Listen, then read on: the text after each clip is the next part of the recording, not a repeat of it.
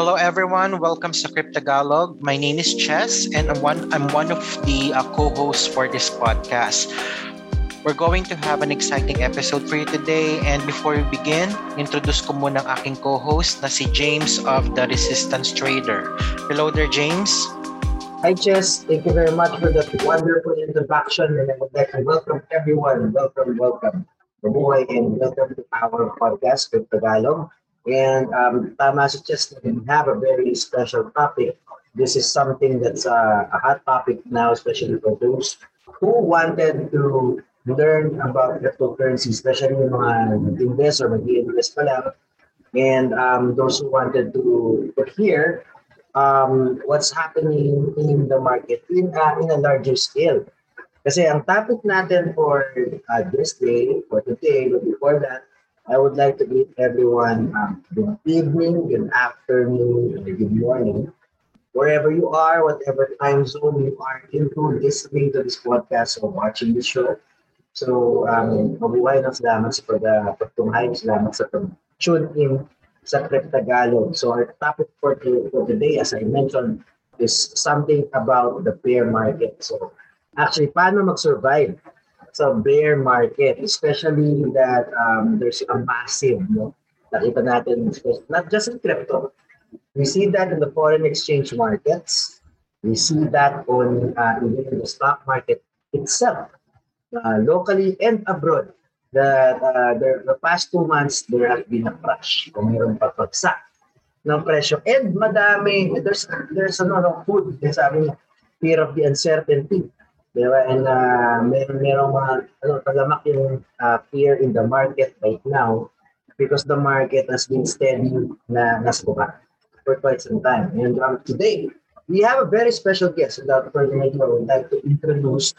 Uh, he's been uh, interviewed in the past. He, he is actually one of the co-founders of Sigen.io, an educational um, institution who wanted to uh, educate the people, especially Filipinos, regarding cryptocurrency and blockchain.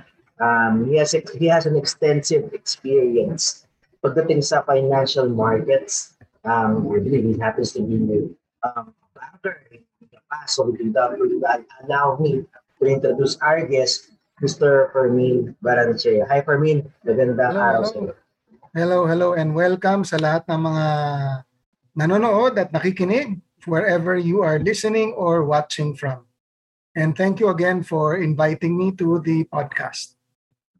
Yes, yes, the honor is ours. By the way, before we get started, I would like to uh, the audience to, to know you more. Can you tell tell us more about yourself and your experience, both uh, outside and inside cryptocurrency, and even your corporate experience, so that the listeners would know sino yung sino who is the Fermin Valenzuela Okay, well, so as you said, I used to be in banking, so I worked with international financial institutions for over 13 years in a variety of functions throughout the Asia Pacific region, ranging from credit analysis to corporate finance to investment banking. And while I did a career shift and moved to trade inspection, finance has always been a topic which uh, which is dear to my heart. Kaya nung nung uh, natunugan ko tong cryptocurrency, Bitcoin back in 2017, I made it a point to try and learn more about the technology and uh, essentially I made the decision, dalawa lang naman yan, gaya na lagi ko sinasabi, change is going to happen with or without you. So you're just faced with two choices. You want to be part of the change or do you want to risk being left behind? There's no right or wrong answer as long as you can live with the consequences of your choice. I made the choice that I wanted to be part of the change. So I jumped on the bandwagon in 2017. I learned what I could about the space, and to this day, I continue to learn. I think what's good about podcasts like this is precisely it gives people an opportunity to learn more because the space continues to grow. There are a lot of developments that are happening constantly. So the challenge there is to make sure na you keep on learning because you don't get to a stage na sinasabi mong alam ko na lahat. Oh, that's a very wonderful introduction and very humble one for a and Shea. But Yeah, thank you very much for gracing us with your presence. So guys, we've got uh, a very qualified financial expert, financial professional in the house today to talk more since uh, especially um, uh, Tagalog, we're discussing here cryptocurrency and blockchain about the recent crash that's happening in the market. Sabi ko nga, hindi lang naman sa crypto, but also in the foreign exchange, uh, even in the, you know, even in the uh, local foreign stock exchange. There has been a crash happening left and right. But for this evening, we will especially be tackling about cryptocurrency crash And sabi nga natin, paano ba mag-survive? Lalo na yung mga, yung mga, ano natin, yung mga nakikinig. Or yung mga, yung mga nanonood na mga nag-invest in the cryptocurrency market during this period in time na nasa baba yung presyo. And parang, parang ang hirap na umasa, no, lalo na sa mga, um, mga bago na pwede pa talaga po to. Before we proceed with this topic, allow me to ask also this question to the given that you are in the space since 2017, gano'n na ba karaming market crash? In crypto lang ha, let's not talk about your experience in um, the other uh, other asset class like foreign exchange probably or even foreign stock exchange. But in the cryptocurrency space, how many times have you experienced the bear market or yung pagbagsak from that? Well, so put it into perspective. Right. Since I entered the market, is probably the second or third. Now, I think one of the things that to to go back to your point, James, no, para sa mga naka-invest na, one thing to keep in mind is everything moves in cycles, di ba? So, which means what goes up comes down, and what goes down eventually goes up again. That's why when we talk about investing, I think it's very important that you do have a long-term perspective. Kasi syempre nga, if your investment horizon is short term, ako na magsasabi, napakahirap. Because paano nga kung pumasok ka during the height and then nag, nag-correct yung market? Mahirap, di ba? But if you had a long-term view and you invested in the right crypto, chances are, of course, you, there's never any guarantee, di ba, with any asset anyway.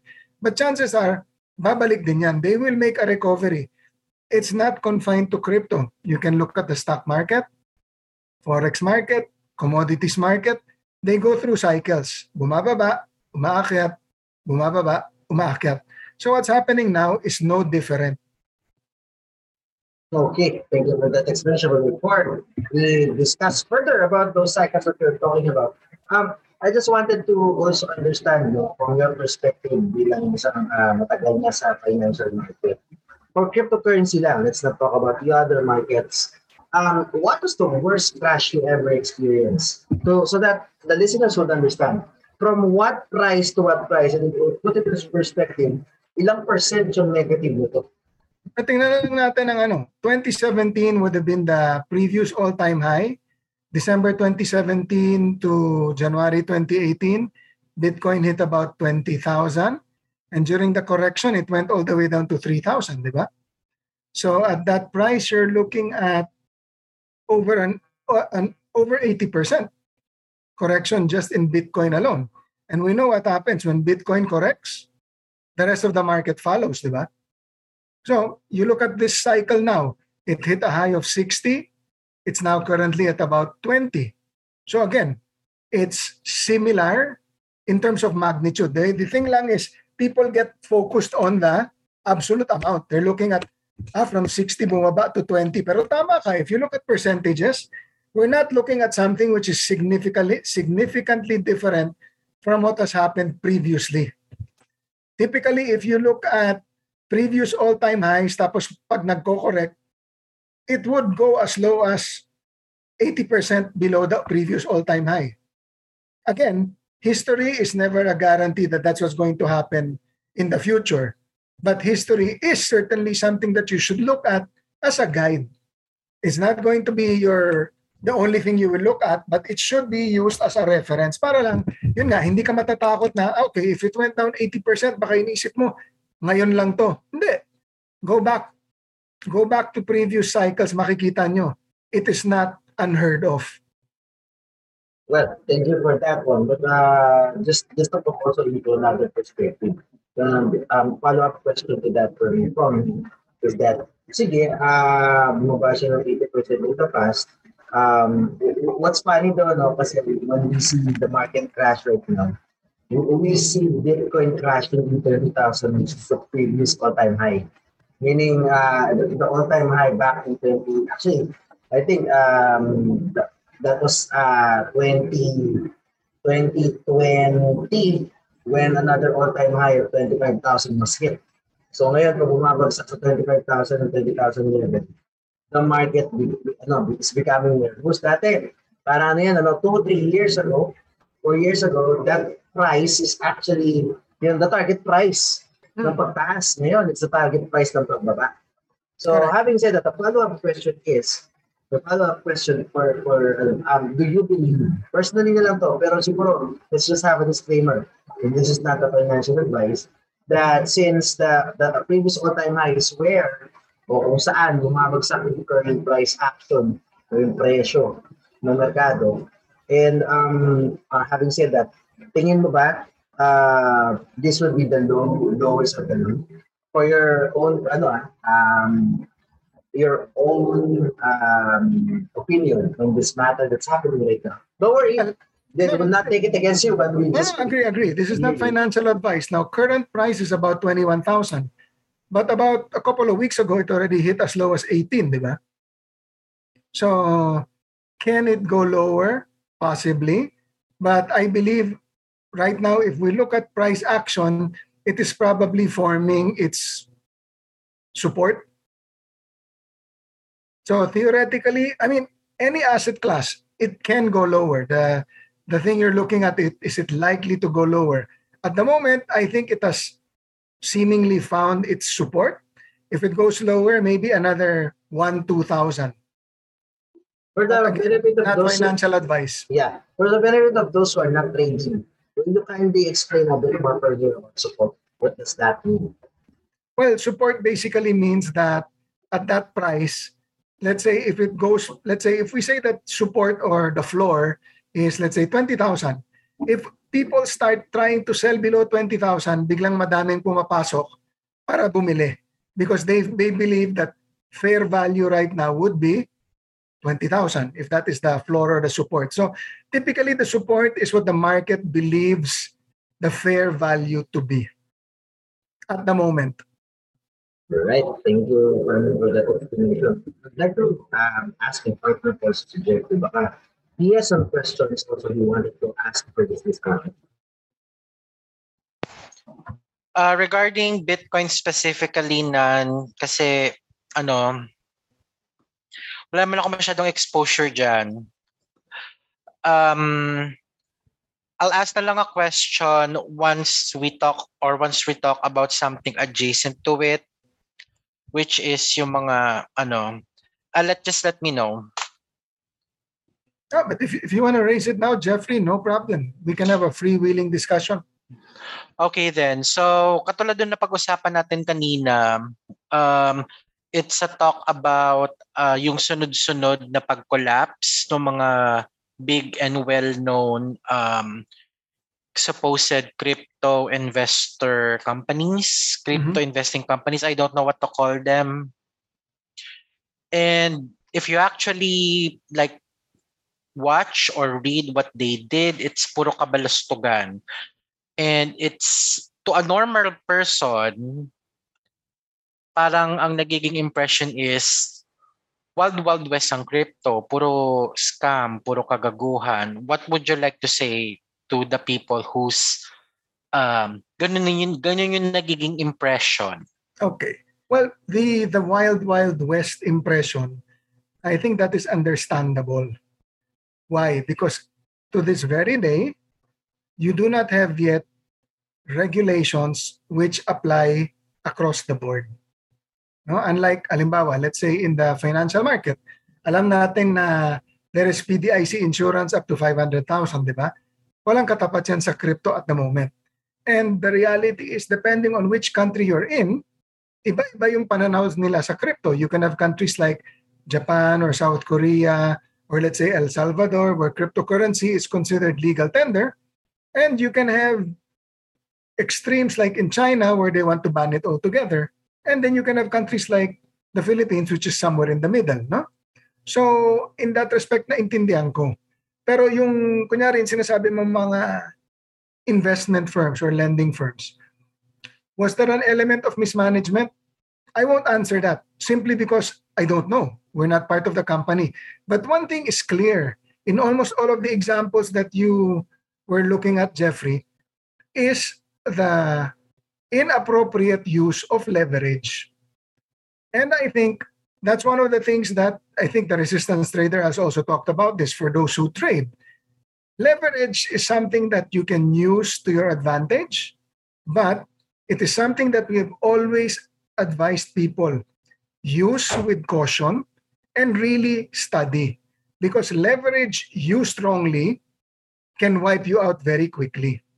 And that is something you will see in, let's say, yung companies you mentioned, the Three Arrows, Celsius, they were using leverage.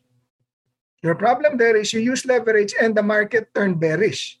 So the, the effect of the leverage is multiplied. And it's happening in a market that is correcting.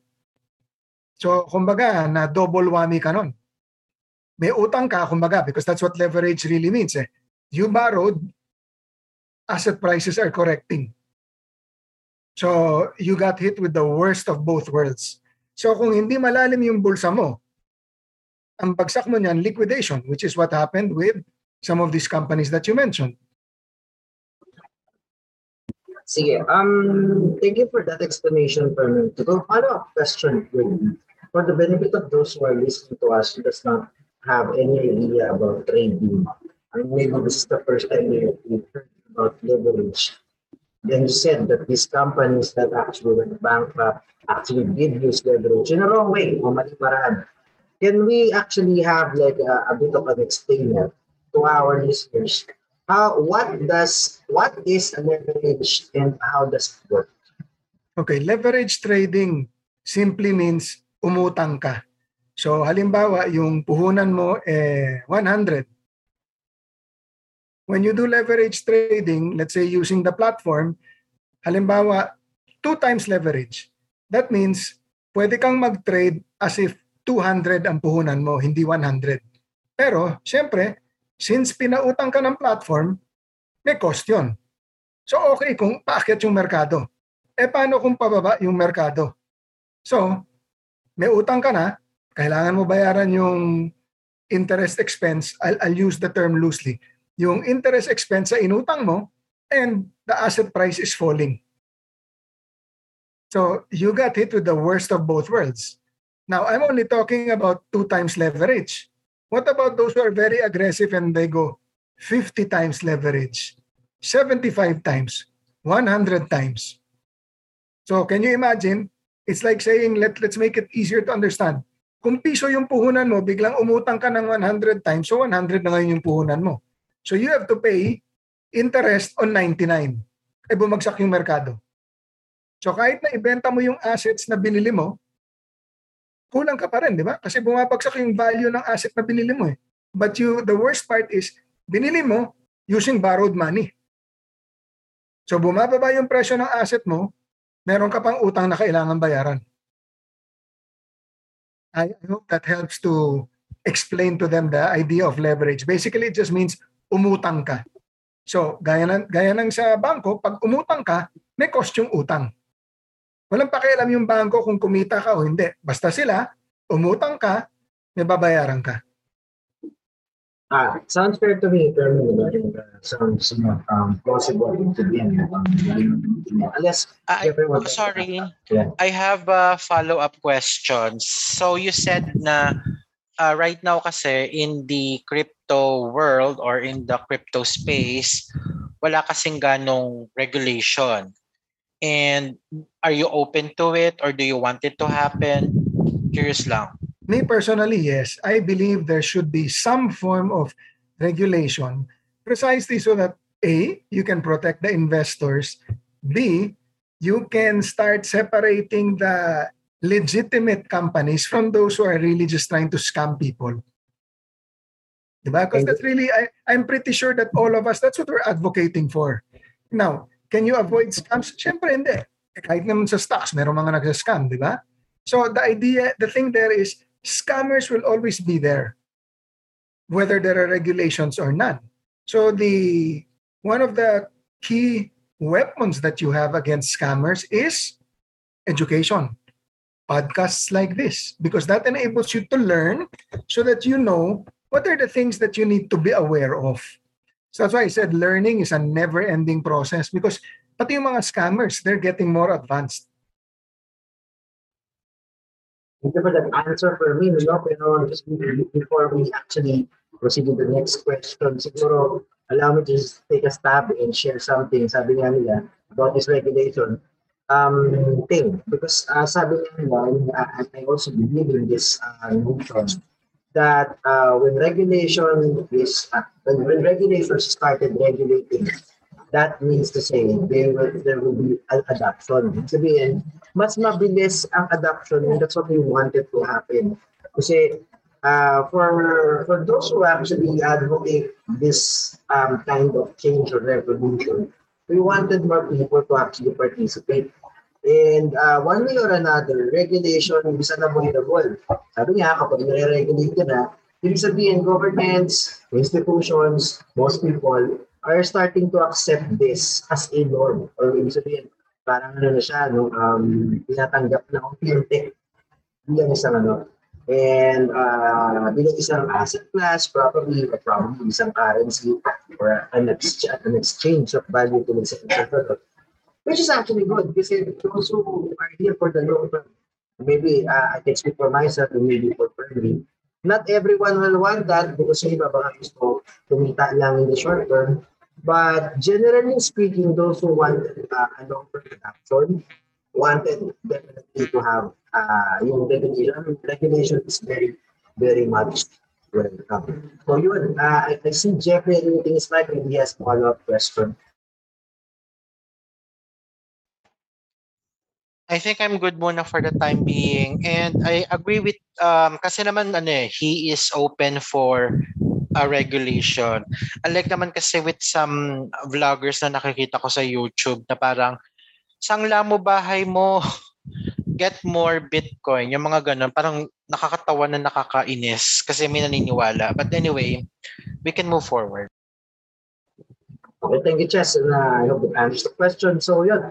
I mean, so regarding the topic of these companies, since we said that they're using leverage so loosely without regulation, do you think if it's regulated, this could not have happened? It's a wild question. Mm, well, of course, we don't have a crystal ball. With regulation, perhaps the degree of the problem would not be as big. But I still think the problem would have happened. Why? Because, for example, kung sinasabi natin na one of the issues was the improper use of leverage, well, even in the financial markets, you have regulations, but that doesn't stop people from using leverage, di ba? So, perhaps the, the impact would not have been as big, but you still would have had an impact. Because nga, if we're saying that part of it came from the use of leverage, that's part of that that's part and parcel of the market eh. Unless sabihin mo hindi ka pwede gumamit ng leverage, iba na 'yon. But being a financial instrument, then I like I, I tend to think that that's par for the course. There will be leverage. That that's why the challenge there is to use leverage wisely. Used wisely, it can help you. Used wrongly and aggressively, it can burn you and then more. Okay, thank you for that explanation. Pero ito, Fermin, let's um, go a little bit backward. Sabi natin, we focus on crypto. But I would like to take this as this step as an example kasi um, let's face it, uh, admit it or not, most markets that are using leverage, hindi pa rin naman sila gano'n, hindi pa rin malinaw ang kanilang ano, no, regulation. So we're using leverage and regulating in one sentence or in one context.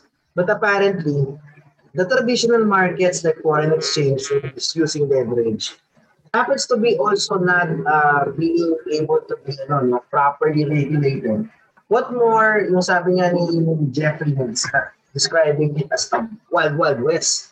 I, I think most of the assets are wild, wild west. Pero siguro baka ito yung wilder west, no? The cryptocurrency. Pero having said that, uh, kung yung mga um, mas matagal, let's not say mas ano no, mas simple or mas, let's not do that. Let's give them credence. Stock market, foreign exchange. At yung mga mas established na, who was using leverage are having some challenges regulating you. What more you wilder west na see? Now, what do you think is the best way if you want to have a regulator to actually uh, place some safety nets for those who are using their leverage? Yeah, it's a good question, James, but very hard to do. Bakit? Because the leverage right now, you access the leverage from the platforms, di ba? And not all of the platforms are registered in the Philippines, halimbawa. You've got platforms which you can access offshore. So it's a bit difficult for the regulators to, to do that because to begin with, even let's say in the current financial markets, you could use leverage on stocks. It's not the regulators that will impose limits on that. It's the stock, it's the brokerage house themselves. Diba? Base sa KYC nila, kung alam nilang, let's say, matagal ka ng investor, they might say, sige, ikaw pwede kang, halimbawa lang ha, ikaw pwede kang 10 times leverage. Ikaw na baguhan ka or we don't know enough about your background, hindi ka pwede mag-leverage.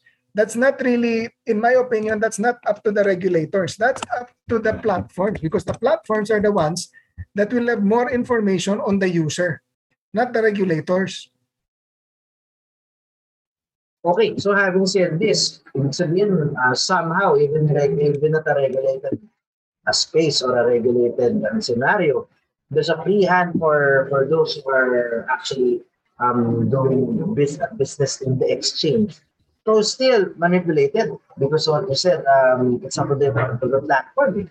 Uh, did I understand it correctly? No, I wouldn't say manipulation, but I think meaning the part of that responsibility has to be with the exchange.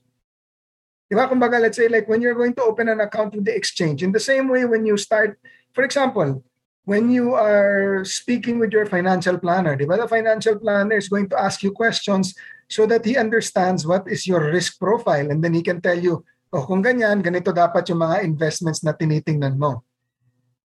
Platforms, cryptocurrency platforms, going forward, they should have some form of look understanding their users.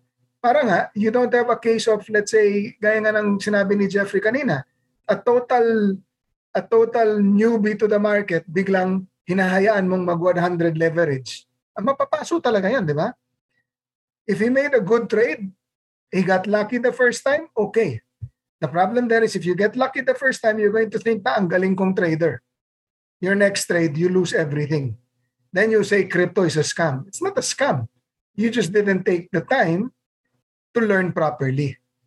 That's why we always like to say leverage is a tool, but it's not the be all end all. You have to understand how to use it because used correctly, it can help you. Used wrongly, it can wipe you out. That's not the platform's fault. That's the user's fault. Wala namang sinabi, wala namang namilit sa user o pare, mag 100 times ka. Ikaw nagdesisyon nun, di ba? Walang pumilit sa'yo na mag 100 times leverage ka. Siguro nadala ka dun sa bumulong sa'yo, ay eto, guaranteed. Aakyat yung presyo. Eh hindi umakyat. Hindi napasok ka. That's why I go back to education. If you if you take it upon yourself to learn more, then it prevents you from getting burned.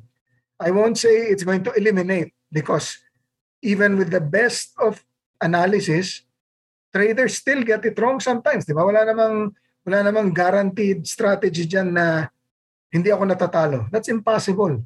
If somebody ever tells you that, nagsisinungaling yun. Because imposibleng wala siyang talong trade. But it just goes hand in hand with proper risk management. Okay. Thank you for that. I totally agree, no? And uh, very, very nice insight, um, Fermin.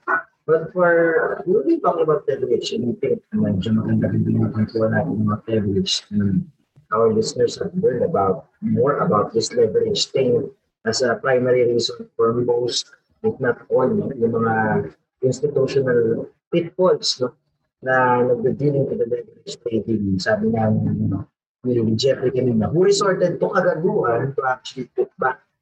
Kaya lang ito yung uh, is the question not everyone who has actually losing right now the market is actually playing leverage. Some of them just bought into the market or the spot market, but still losing it. So sabi natin, our topic is how to survive the bear market. For those of, those of who uh, buy from uh, this market at a, at a, at a high and now experiencing a low, on a spot siguro na perspective, particularly, let's say, uh, major coins na lang, yung mga major players ng NFT games na nagkaroon sila ng problema bumaba yung value right now. What can you actually give to them as a, a piece of advice? It's marami, marami na meron. Uh, including us, really. So for those who are listening, I want to say, we also invested into the high na bumaba siya kayo. Pero that's, sabi nga, risk management. But now, uh, not everyone could have the same risk management as everyone we do, for example, and uh, could have been losing more than than other people. Some people could be losing much. Some people could be earning kahit na bear market yun. And that's that's possible, by the way. Yeah? So there's a there, there are those things. Pero ngayon, uh, so the majority of the people have been experiencing a down and probably some of them uh, bought it on the spot market and they are feeling it down. They would like to uh, sell at a loss. What can you say or what can, ano yung ipapayo natin sa mga kasama na nakikinig sa atin na ganito na sa ganito situation right now? Oh, excellent question. So I think the first thing I'll say is right now, unless you actually sell your position, it's a paper loss. Okay? You ulitin ko, unless you sell your position, it's a paper loss. So, for me, there will be two things. Unang-una, gaya ng sabi mo, James, we're talking about if they invested in the major currencies. So, I'd like to believe that if they invested in the major currencies, that means they believe in the long-term outlook for those currencies. So, the first thing I would consider is you cost average. If you truly believe in the outlook for that coin, then at regular intervals, let's say maybe every month, you continue to buy a little so that it brings down your average cost. So that when the market rebounds, because we do know eventually it will rebound, it's not going to stay down forever, then it also becomes quicker for you to recover your paper losses. That's one. Pangalawa, look for platforms where you can stake the coins. Para kahit papano, meron kayong na tatanggap na earnings. So those are two ways that you can at least soften the blow of the bear market. Um, you, you mentioned about um, staking, but not a lot of people really understand what staking is and what staking does. Just siguro for, for those, the benefit of those who are listening for the first time, was, can you actually do a briefer explainer? Ano ba yung tinatawag na staking, particularly the crypto market? Sure. That's a very good question. So, for the benefit of the listeners and the viewers, staking simply means kumikita ka ng, kumbaga yan ang crypto equivalent of naglalagay ka ng pera sa savings o sa deposit account. So when you stake, you're earning you're earning interest. That's the equivalent of earning interest in the financial world. So the platforms, there are platforms that will offer you X percent if you stake a particular crypto with that platform. So yun, kahit pa paano, kumikita yung tokens ninyo. So again, I go back to the earlier premise. If you believe in the long-term potential of the token that you bought, dumadami yung tokens mo. Kasi binibigyan ka ng interest in the form of those tokens. So when the market if and when the market rebounds, you have more tokens and the price is rising. So, in theory, you should be recovering some of your losses, if not all, depending on how quickly the, the price moves up. And when you talk about staking, iba-iba yan. You could have as short as one week, pwedeng one month, pwedeng two months, pwedeng three months. Each of the platforms, iba-iba yung offer nila.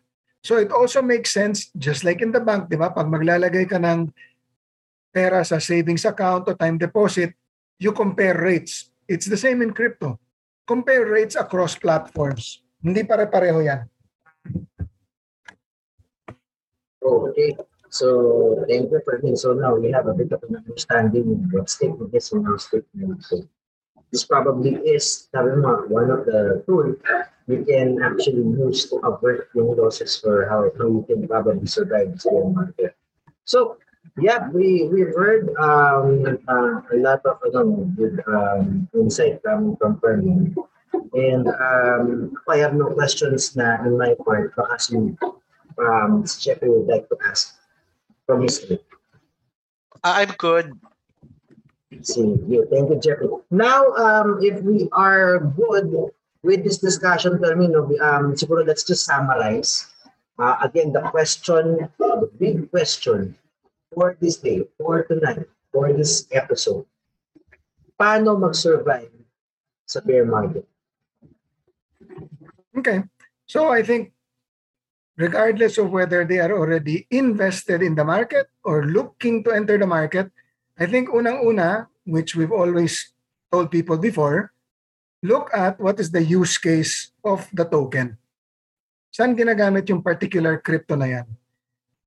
Pag naintindihan mo kung saan ginagamit and you believe in the potential use of that crypto, then it shouldn't really matter ano yung presyo ngayon. Kasi nga, presumably, tinitingnan mo dahil may long-term value yan. So that's the first. Ngayon, second ka, kung nasa merkado ka na and you ended up buying at the high, I would consider cost averaging, again, if you believe in the long-term potential of that token, or and staking it para at least meron kayong kinikita habang inaantay nyong bumuelta ulit yung merkado.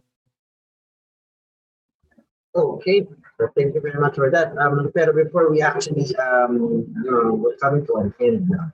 Before that, I've heard a while ago that you mentioned na you, you quoted ko, you have those terminal, I think this in the right crypto. So aside from the use case that you mentioned a while ago, can you siguro uh, like three three characteristic of what a good cryptocurrency is for you? Well, one will be it starts with use case. But related to the use case also is the market size. So what I what do I mean? Kunwari, maganda nga yung use case, pero again, I'll go to an extreme. Potential users 1,000. So it might be a good use, but your market is not big enough. So if the market is not big enough, then you will never have adoption. And without adoption, parang it feeds on itself. Eh? If nobody's going to adopt the crypto, how can it continue to grow? Eventually, it will just die because there's no use. So the use case alone is not enough. It's a starting point. So you need to look at things like how big is the market size? You also need to look at who are the people behind the token right? Because I think one of the things that Jeffrey mentioned about scams, so, you know, because it's relatively easy to create a cryptocurrency, you can have a scammer who will just set up another company and then he's doing the same thing all over again. So it's very important look at the team behind the crypto. Verify that they are genuine people. What other projects have they worked on? Tapos, almost all the cryptocurrencies should have a white paper, di ba? I mean, first and foremost, kung walang white paper, I wouldn't even look at it. Because yan ang, kumbaga, katumbas ng business plan. Tingnan niyo yung white paper. May mga milestones yan. Were they able to meet the milestones? If they were at least able to meet their targets, good. But you will have companies there na consistently missing the targets. So again, why would you invest in something that has consistently missed the targets? You have over 13,000 coins to choose from. Move on. There are many others to look at. So yun, sampling lang yun of what are the things to look at. Because yun nga, as I mentioned, the space continues to evolve and it hasn't stopped. Development will continue except na medyo bumagal ng konti because nga the market is in a bearish sentiment at the moment. Okay, this has been a very, very insightful discussion. Uh, one, one of the most insightful discussion I've had in this podcast. Um, but we are very limited with time since this podcast should be uh, contained. Sabi nga natin, um, we want to observe um, uh, within one hour and in as much as we wanted to discuss more, I know we will be unraveling more questions uh, right now than answers pagdating dito sa ano we need to have um, or extra time no to keep this uh, discussion rolling. So for those of you who wanted to learn more, maybe I would like I would like uh, I would allow that Mr. Pervin Baranchea siguro to actually share with you uh, some of the events happening in the space right now particularly sa family event na um, maybe you can invite our listeners who wanted to learn more or wanted to hear more of what we are talking about right now. Sabi nga namin, um, this one, what we are hearing right now, patikin pa daw to. So if you wanted to hear more, learn more, then please take it away, Mr. Baranche. Sure. Thanks for that, James. In fact, this coming Saturday on July 30, we will be having a free event. Musaigan is putting together a a webinar wherein we will be inviting three keynote speakers. The topic really the topic is is the crypto boom over? And I can tell you already from our point of view it's not, but better that you hear it also from other prominent people in the space. So we've invited three guest speakers to talk about different aspects of the space, the metaverse, NFTs, how to get started. So James will be sharing the link later on. It's a free webinar, so please sign up, invite your friends, and join us on this journey of learning. Because I think, as I mentioned at the start of the podcast, your best weapon is really to educate yourself. It's very difficult na maloko ka kung alam mo. Pag hindi mo alam, mas madali kang maloloko o masascam. So the challenge there is make sure you continue to educate yourself. Learn. There are many opportunities to learn. Musaigen is going to be at the forefront of trying to continue our advocacy of spreading the word on blockchain, cryptocurrency, and reaching out to the Filipinos so that they can learn more about the exciting world of cryptocurrency. And with partners like Jeffrey, the Resistance Trader, we've no doubt that the best is yet to come. All right. Thank you very much, Robin. So again, uh, that's um, Saijen this coming Saturday with uh, your guest. We will be posting the link in the description below. Those who want to learn more, hear more about this topic, please don't forget to subscribe or to, to actually register share to your friends as much students. It's just an online event uh, that we will be holding this Ferdinand